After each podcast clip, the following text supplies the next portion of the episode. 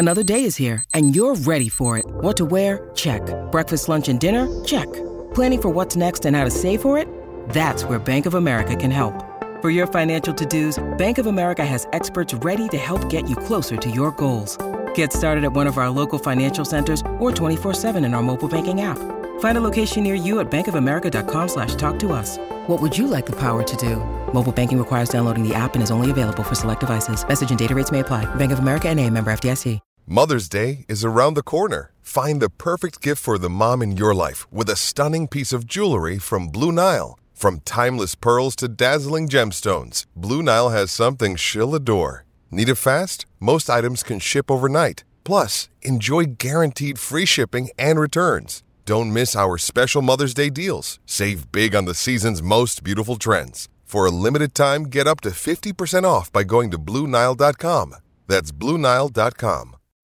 When you need mealtime inspiration, it's worth shopping Kroger, where you'll find over 30,000 mouthwatering choices that excite your inner foodie. And no matter what tasty choice you make, you'll enjoy our everyday low prices, plus extra ways to save, like digital coupons worth over $600 each week. You can also save up to $1 off per gallon at the pump with fuel points. More savings and more inspiring flavors make shopping Kroger worth it every time. Kroger, fresh for everyone. Fuel restrictions apply.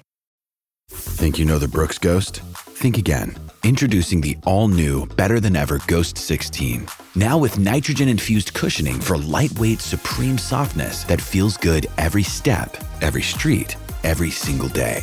So go ahead, take your daily joyride in the all new nitrogen infused Ghost 16. It'll turn your everyday miles into everyday endorphins. Let's run there. Head to brooksrunning.com to learn more.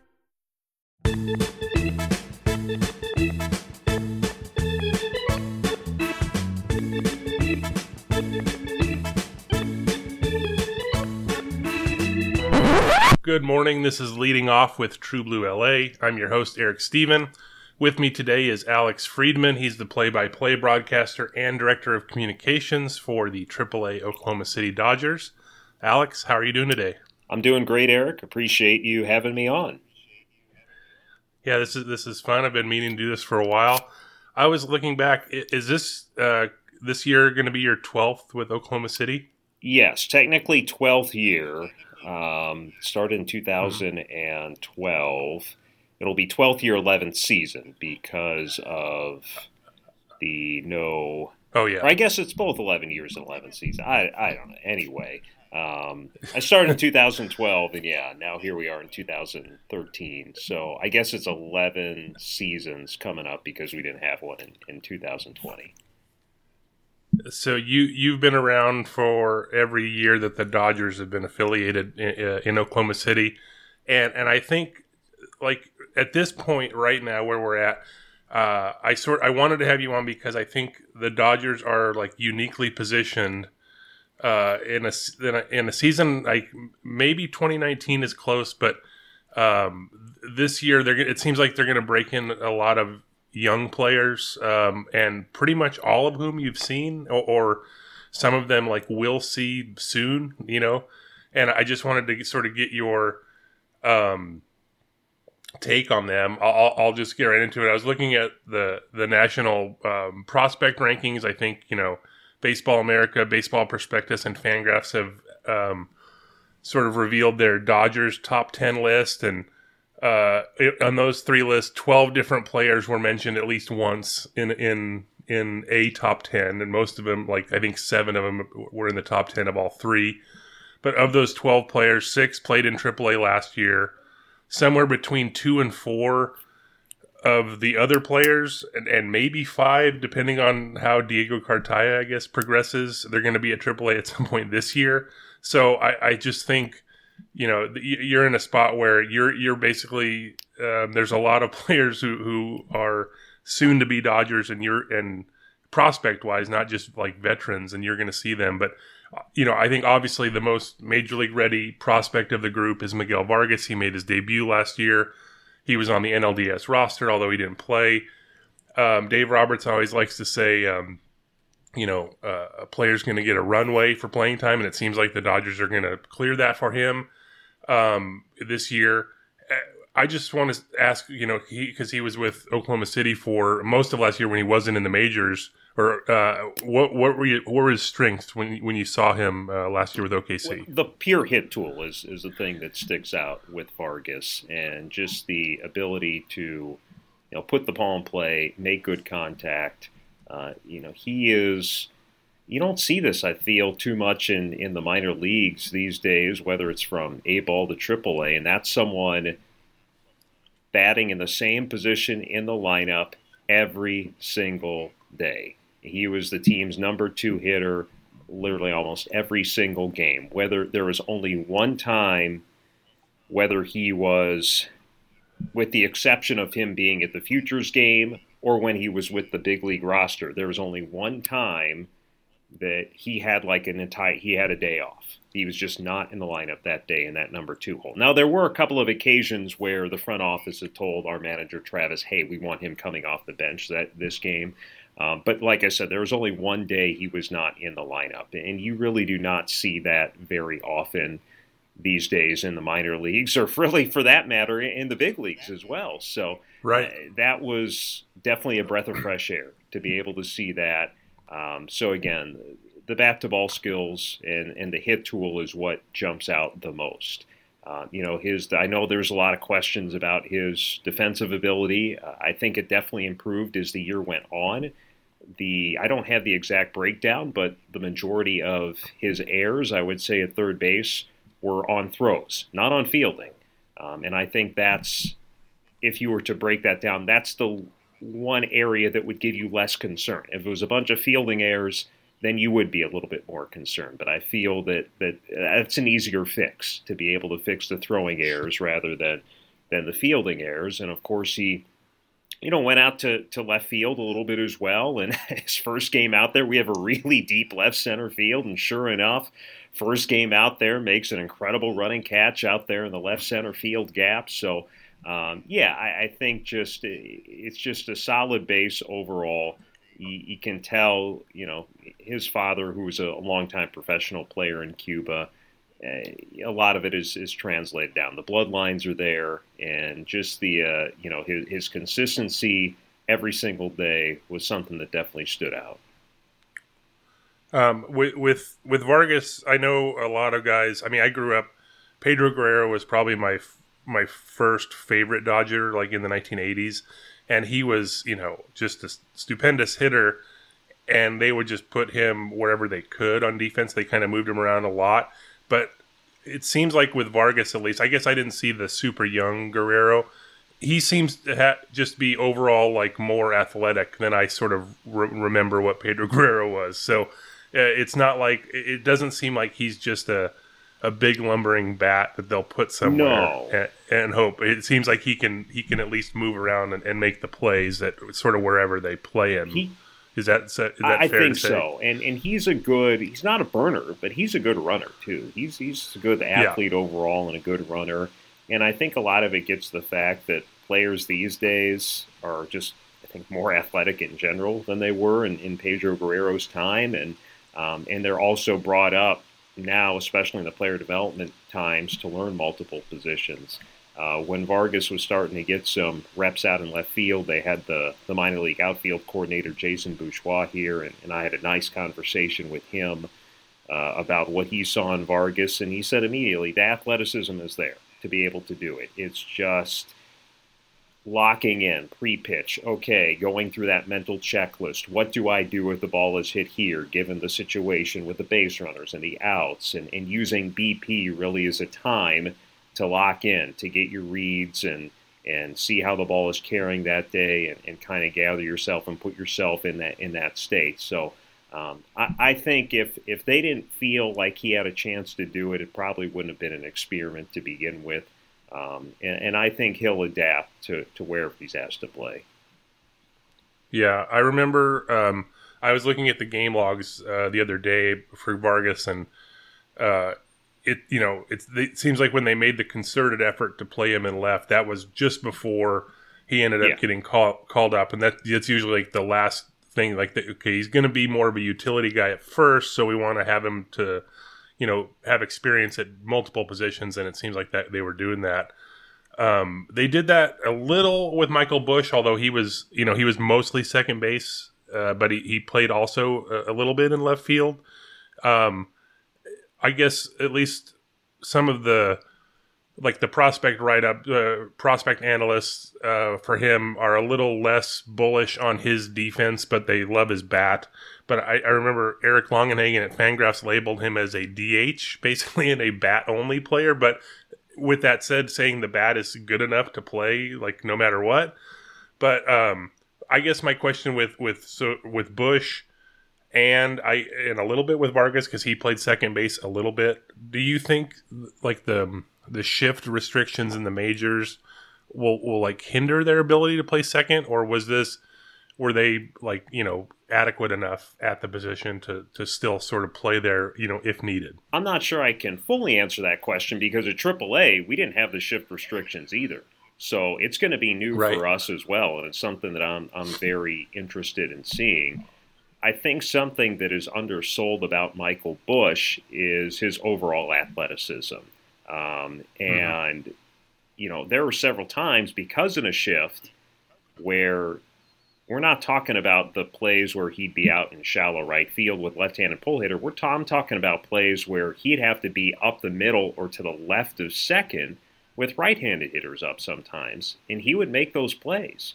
Um, so that showed me something, you know, when he was able to go out there and make those plays, you know, whether it's even crossing from the right side of second over to the left side, uh, to be able to make those plays and then make those off balance throws with his momentum carrying him towards left field over to first base. You know, like I said, he was able to make those plays. And I think the actions and athleticism certainly stood out uh, at second base. Now, I. You know, of course, none of us have a crystal ball. I, I can't tell you, you know, how is that necessarily going to translate in no shift. I, I think it'll be fine. I, I, don't think it's going to be a, a death knell or, or anything for him. I think it'll certainly be uh, playable at the very least. Yeah, and I, I just and I didn't want to. I don't want to, um, you know, imply that there's not going to be shifts. I think there's still going right. to be shifts. Right. They're just going to be less exaggerated, right? They're just you're going to have maybe the shortstop right behind second base, so you're still going to have. You don't have to have the um, all the range, I guess, uh, for left-handed hitters or whatever. But you're just not going to have that rover yeah. in, in, short right field to to rob hits or whatever. Um, the uh, James Outman, uh, you know, he less heralded, I guess, on the like the prospect ranking radar, but. I just I don't remember anyone who had a as productive of a four game debut as he had. It was just like a supernova basically and, and then he went back down. But he he got a brief taste in Oklahoma City before he came up to the Dodgers, and then he went back down. And then it seemed like he just kept doing that for like the rest of the season. Did you notice? Any, were there any differences like in his approach? Was he just getting better results? What what did you see from him in that those last like what two months of the season? I can't say that I did. I, I, think you know he was just pretty consistently good throughout his, his time in, in, in Oklahoma City. Um, now, there were times where I think maybe as opposed to his past, and, and of course, this all with a caveat, and even self admitted, that he came in a pro ball as a very raw player. You know, more of an athlete than a finished product. And he gives a lot of credit to the Dodgers player development staff and coaches for help molding him into the player that he's become. I think from what I understand in the past, what he was able to do in his time with Oklahoma City was minimize the slumps. There really was no extended drought that he had. Um, and he was able to, to really impact the game. You know, of course, it's not going to be every single day that you go out there and, and do some of the things that he did. Um, but he didn't really have many dry spells either. And you always felt like when he was at the plate that something good was going to happen or could very well happen. So, um, just because I think I didn't necessarily see him struggle a ton, I can't really compare to, to maybe any adjustments or, or anything like that. Um, but I think for a player like him, it's just year after year getting more comfortable with, with swing the Dodgers have helped him develop and, and getting more comfortable with, with just being a, a pro player. And then uh, he played m- mostly right field uh, for Oklahoma City, but that was you know I think partially because Drew Avans was in center. Uh, he seemed to be you know very good in the outfield from the, the games I watched. Um, what, what what did you make of him? He I know he was drafted in the 33rd round, uh, same same round two years later than uh, Zach McKinstry, but uh, you know we had the 50 game on base streak last year, and that was snapped by a, a very unlucky play yeah. where he crashed into a yeah. wall. Um, what what did you what did you see from him last year? He, he seemed to be sort of an under the radar guy. Yeah, and you're also forgetting Brett de Geus, who was the 33rd round pick in between those two. So if oh, that's right, and he and he made right. the majors so too. if Drew Avans gets to the big leagues at any point, that would be three consecutive years. The Dodgers would have had a 33rd round pick, which for the listeners who wow. don't know, that's a round that does not exist anymore. Uh, but even in the previous 40 round draft, obviously pretty late, I think there's a pretty good chance there is when it's all said and done there will be a, a, a there will be three to, three consecutive players from the 33rd round uh, that the Dodgers drafted that end up making the major leagues. But the best thing I can say about Drew is is to borrow a line from manager Travis Barbary, and that's simply we're a better team when he's playing, when he's in center field, hmm. when he's in the lineup. You know, he played with Oklahoma City in, in 2021 and, and certainly was, was productive then. Um, this year, especially the beginning of the year, just didn't get many at bats. You know, Kevin Pillar was with the team. Um, there were some other guys that just were kind of higher priority, and he was really only starting, you know, two, three days a week, if that. But then once the playing time opened, you know, he took over that everyday center field, everyday leadoff spot, and and never gave it up the rest of the way until that unfortunate injury that, that you alluded to when he crashed into the fence trying to make a play um, when he had to miss ultimately a couple of weeks. But um, you know the power. He's not a big guy. You know he's not going to put up you know huge power numbers.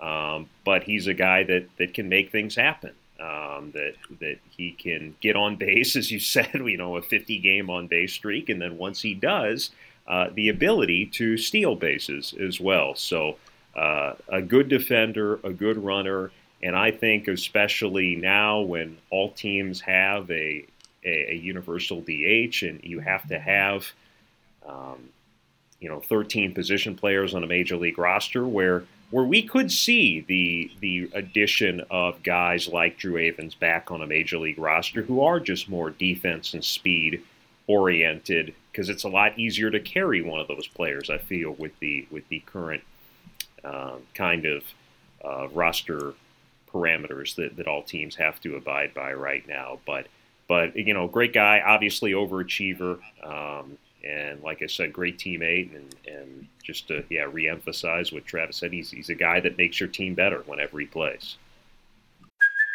Hey, it's Kaley Cuoco for Priceline. Ready to go to your happy place for a happy price? Well, why didn't you say so? Just download the Priceline app right now and save up to 60% on hotels. So, whether it's Cousin Kevin's Kazoo concert in Kansas City, go Kevin, or Becky's Bachelorette Bash in Bermuda, you never have to miss a trip ever again. So, download the Priceline app today. Your savings are waiting. Go to your happy place for a happy price. Go to your happy price, Priceline. It's time for today's Lucky Land horoscope with Victoria Cash. Life's gotten mundane, so shake up the daily routine and be adventurous with a trip to Lucky Land. You know what they say your chance to win starts with a spin. So go to LuckyLandSlots.com to play over 100 social casino-style games for free for your chance to redeem some serious prizes. Get lucky today at LuckyLandSlots.com. Available to players in the U.S., excluding Washington and Michigan. No purchase necessary. VGW Group. Void where prohibited by law. 18 plus. Terms and conditions apply. Uh, you mentioned the um, the roster limits. That you know those rules, you know, technically began in 2020, but because of the the pandemic and then the lockout, we've had like three years of sort of modified roster rules for a while. So this year's going to be the first year that we see all year. I mean, at least in theory, I guess something could still happen, but um, where teams have to carry uh, no more than 13 pit, uh, pitchers. So that means you have to have at least 13 position players.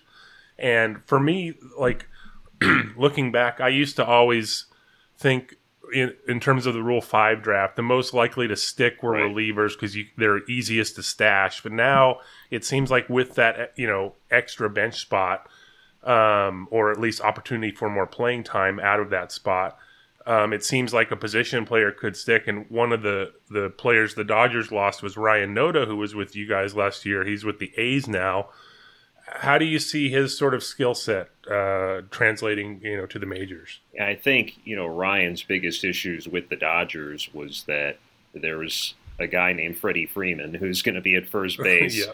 Going back to what we were talking about, the rare everyday player, um, you know, who is one of those guys still, and you have to basically force out of the lineup. So um, I understand why the Dodgers didn't ultimately protect him on the 40 man roster. I don't think it had to do with, with anything with his ability. Obviously, is that the A's saw something and took him with that second pick. You know, there in the in the Rule Five draft, but uh, you know, good knowledge of the strike zone is the biggest thing I think that sticks out at the plate for Noda. His ability to you know take borderline pitches, draw walks. Now there is going to be some swing and miss in the zone, but there is for a lot of players these days, um, and a lot of players elsewhere in, in this organization. Some that we've even talked about, you know, early earlier on in this podcast. So.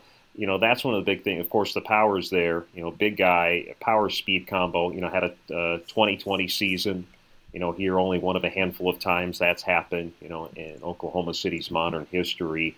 And defensively, uh, his defensive work at first base is just tremendous, uh, without a doubt. I think the best defensive first baseman that that we saw in this league this year, and and the way that they do Gold Gloves in the minor leagues is they just do one at each position for the entire minor leagues, and I I really thought he should have won it. I think anyone who would have watched him would agree. I don't know what the numbers would have necessarily said because you have someone at MILB HQ at its end of the day probably just looking at total chances and errors and, and all that stuff. And uh, he did play some corner outfield for especially at the beginning of the year when Jake Lamb was here, who, who was getting reps at first base. So he did spend the first couple uh, months of the season playing corner outfield spot in addition to, to first base. So um, yeah, I, I, I'm I'm I'm happy for him. I'm hoping that he'll stick there there with the A's. You'd like to think with the way that things are going for the A's right now, the the odds are pretty good. Um, now, I, I think ultimately it's probably going to be a, a, a low average, high on base uh, kind of profile for him with some pop, which I, I don't want to necessarily say three true outcomes, um, but but I think that might be the long term projection for him. Yeah, he Noda had um, his 92 walks were second most in all the Dodgers minors last year. You mentioned his 2020 season. Uh, I was reading your um, you had a couple of sort of 2022 season review posts, and you, you had a note about his 2020 season. Um, who was the last player in Oklahoma City to have that? Can you share that? That would be Nelson Cruz in I can't remember. I want to say it was maybe 2008, his his PCL MVP season, and that's before, of course, he established himself uh, in the big leagues and uh, still doing it here. You know, 15 years later Yeah. in the majors, which uh, a lot of people might might find hard to imagine at one point that he was a 2020 player, but yes, he he was indeed. Uh, that was a great uh, piece of trivia on that. I enjoyed it. Um, so, excuse me, we've talked a lot about um, pitchers. I mean, uh, hitters. Now, I just wanted to sort of go to some of the pitchers. Um, you know, Bobby Miller, Gavin Stone, they seem sort of joined at the hip. Uh, they were drafted in the same year. They got promoted to AAA at the same time last August. They're both expected to pitch in the majors at some point this year, although neither are on the 40 man just yet did you or i don't know if it's even possible to sense this but did you sense any like competition between the two uh, during their time in aaa last year if, if that's such a thing Uh, not that I, not that I could pick up on. You know, they, they got promoted the same time. You know, made their AAA debuts within in the same series, just within a couple days of each other. Um, I never really got that impression. I, I think got they're they're two guys who, from a physical standpoint, are very different. You know, Miller has what what you basically how you draw it up for a potential starting Yeah. pitcher. You know, six five, sturdily built. Uh, and Stone, you know, he's six feet tall. You know, uh, uh, know, a, a, a, gosh, what's the word that I'm looking? A leaner guy, um, and not to say that their pitching profiles are, are all that different, but um, you know, they're they, it is a little bit, you know, kind of it's they're not like cut from the same cloth necessarily. You have you know you have the first round pick in Miller from from a, a really big time college program in Louisville. You've got Stone from it is a Division One program, but an unheralded one in, in Central Arkansas. You have Miller, who comes from the Chicago suburbs. You have Stone, who's from about a town of 2,000 people in the middle of Arkansas. Um, so they're definitely different, different kind of guys, but but both great guys. And uh, like I said, I never really sensed any any kind of competition. It was it was fun to watch. I'll tell you that much. You got excited every single time that they went out to the mound. But also, I, I couldn't necessarily get an entirely great feel for either one of them because it was near the end of the season and the decision makers were putting in some workload restrictions. So they weren't necessarily each pitching on an every five day schedule either. You know, they pitch once, maybe go a week and a half, even sometimes two weeks without pitching, um, just to kind of be cautious for their workloads, you know, at the end. But but two guys who obviously had a lot of potential. I, I think we saw that in some of the, the that the industry agrees from some of the prospect rankings that that, that came out. Um, I did do a uh, an interview once uh, this year with, with Jamie Wright, who's now you know one of the roving pitching instructors was you know our, our pitching coach in, in 2021. Um, he didn't necessarily allude to the rivalry, but but he thinks you know Stone. He said I think the term he used for Stone was quiet swagger.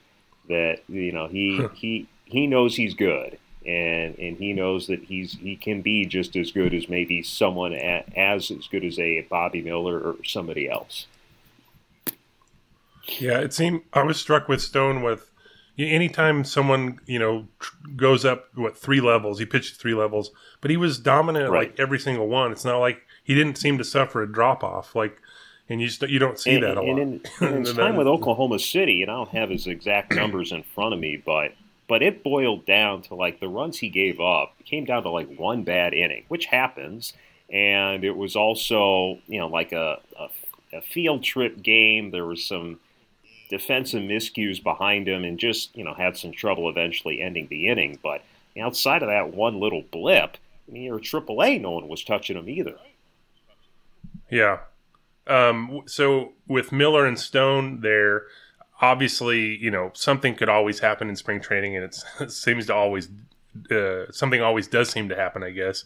But you, there's a very real chance that Oklahoma City could begin the year with the rotation of Miller and Stone, Ryan Pepiot, Michael Grove, and maybe Andre Jackson. And I, I was looking back, maybe I'm forgetting, but would that be the most like homegrown pitching rotation during the time the Dodgers have been affiliated with Oklahoma City, even if it's just like four of those guys? Maybe or, to like, start a year, sure. but off the top of my yeah. head, I'd go back to 2016 when you had Julio Urías, Jose De Leon, oh. Brock Stewart, Trevor Oaks, um, and I think maybe even Jharel Cotton too. So um, that yeah.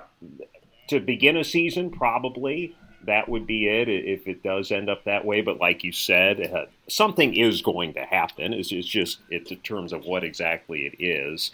Um, but yeah, I, I, and I think that there what's stood out to me, and we are recording this on January 19th, and there is still you know about a month till pitchers and catchers report. The Dodgers, in terms of the minor league free agent market, I there have been no guys who could be potential starting pitchers that they've signed, at least that I'm aware of.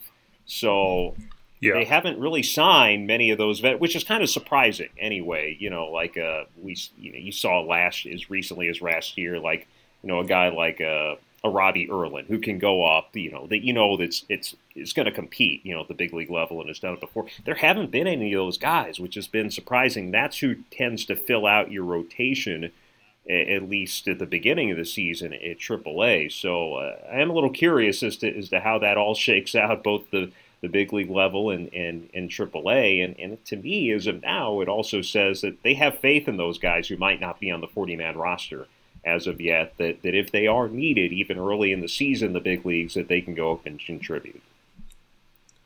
Yeah, the Dodgers so far outside they've only announced um, of the non-roster guys. They've only announced Jason Heyward and uh, Adam Kolarek. I was able to uh, confirm has a non-roster invitee on his minor league deal. But yeah, the rest it's like it, has been trying to, uh, you know, un- unearth like I don't know. It's just been hard to find information on that. But yeah, you you mentioned Brock Stewart. He's another guy talk about he had a, a meteoric rise. Yeah. He went through I think three levels the year he made the majors, and then and then he also he, he sort of went through the I forgot the count. I want to say it was I think he was called up or it was 16 different stints in the majors in like a in maybe a two years and a month like during right. like a certain yeah. span and he was just talking about taking the rut, like the the back and forth uh, plane to either Oklahoma City or wherever city you guys were. Same with or Los Angeles. Just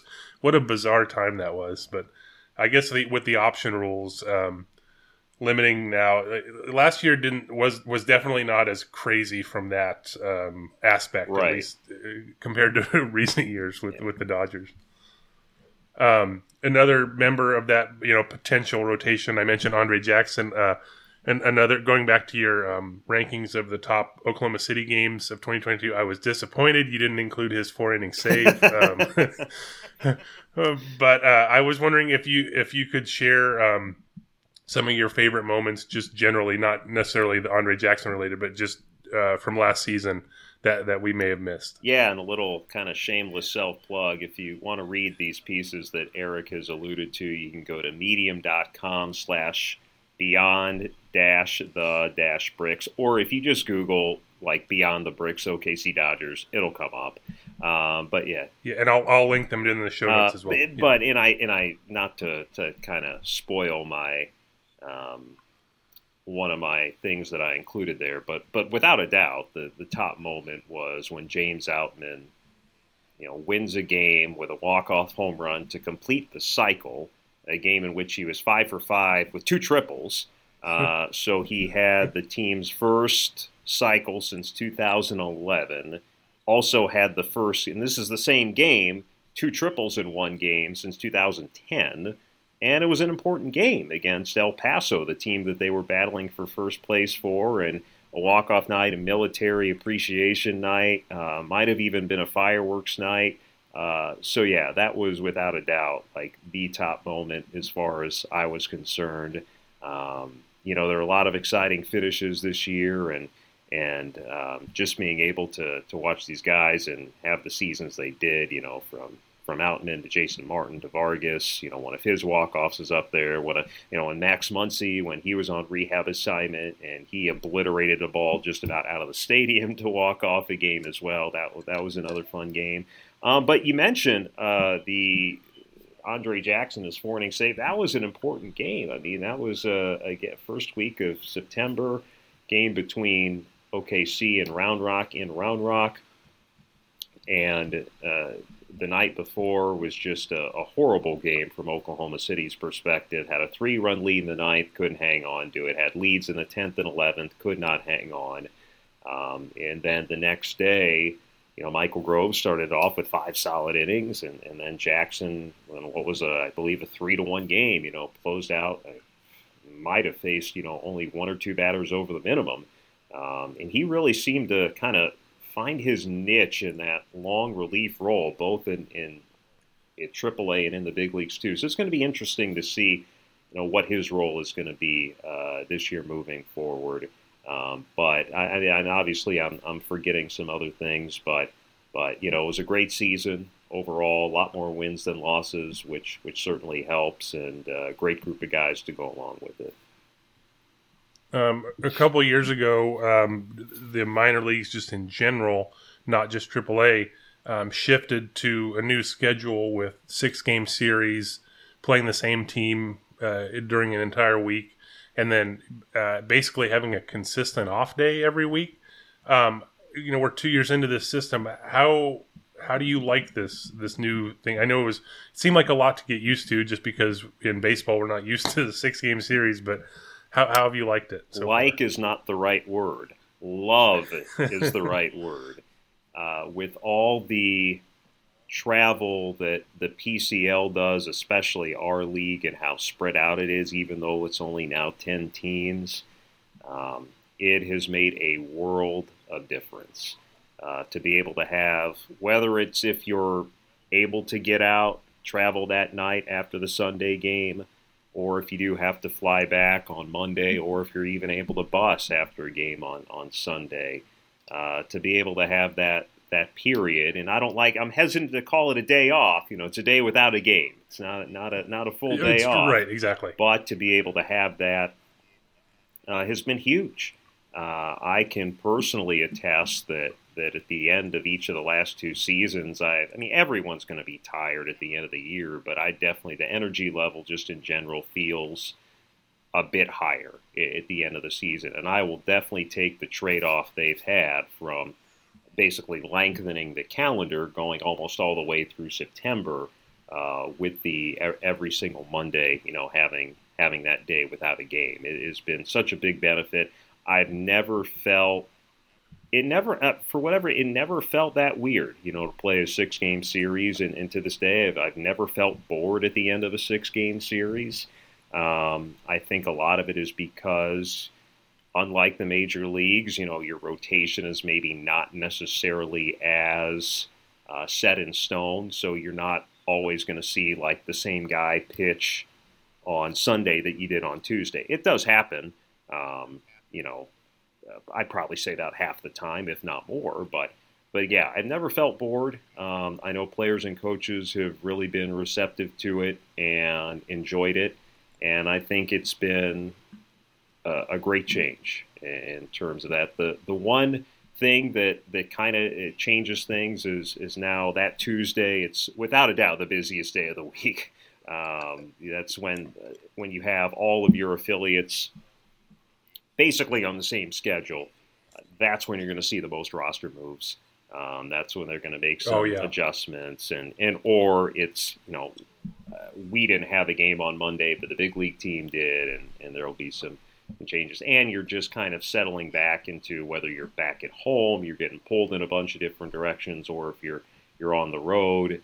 Things just tend to be a lot busier that that that first game of the se- series on that Tuesday. But but overall, um, huge positive. I, I I don't really know of anyone who dislikes it, um, and it's been a very very welcome change. Sure. Um, uh, going back again to 2021 for a second, I, I, this name will ever forever be seared in my brain just for a few um, sort of minor league recaps that year. But Curtis Terry, who was the first Oh, yeah. baseman at Round Rock, uh, I know he started the year. It seemed like he had like a 3,000 OPS against Oklahoma City. I know he cooled off towards the end of the year, but he still had amazing numbers. I think eight home runs against Oklahoma City that year. Was there any opponent in 2022 who was reasonably equivalent to last year uh, to last I year's don't Curtis think Terry? so. Um, but I will say one guy who is just worn out Oklahoma City the last two years, not as much with, with power numbers, but but with hits and getting on base and doubles. Guy by the name of CJ Hinojosa. He was with Sugarland two years ago, and the Astros then was with El Paso last year, Padres organization. Um, I would joke during broadcast with he would never consider, even if the Dodgers were to offer him a minor league free agent contract, he probably wouldn't sign it because he wouldn't be able to, to uh, play against Oklahoma City. From what I've read, he has signed with the Marlins this year as a, as a minor league free agent, so fortunately we'll not see him. Um, but he's a guy who definitely stands out. Just uh, could not get him, and just haven't the last two years. Just have not been able to get him out, um, regardless of what team he's playing, where the game is being played. Um, I might, be, I'm probably forgetting someone right now as we talked about this in mid-January, but that was definitely uh, someone who who consistently provided fits for for Oklahoma City. And then uh, last thing from me, um, are, are there any? Uh, we talked about a lot of players I know, but are there any Oklahoma City players from last year who maybe I'm either overlooking or people you're looking forward to seeing again or seeing this season for the first time? Well, we already talked about Drew Avans. He's usually at the top of my list when when we have these kind of conversations. Um, I think someone who uh, could possibly work his way in, in, into the big league bullpen at some point is Nick Robertson.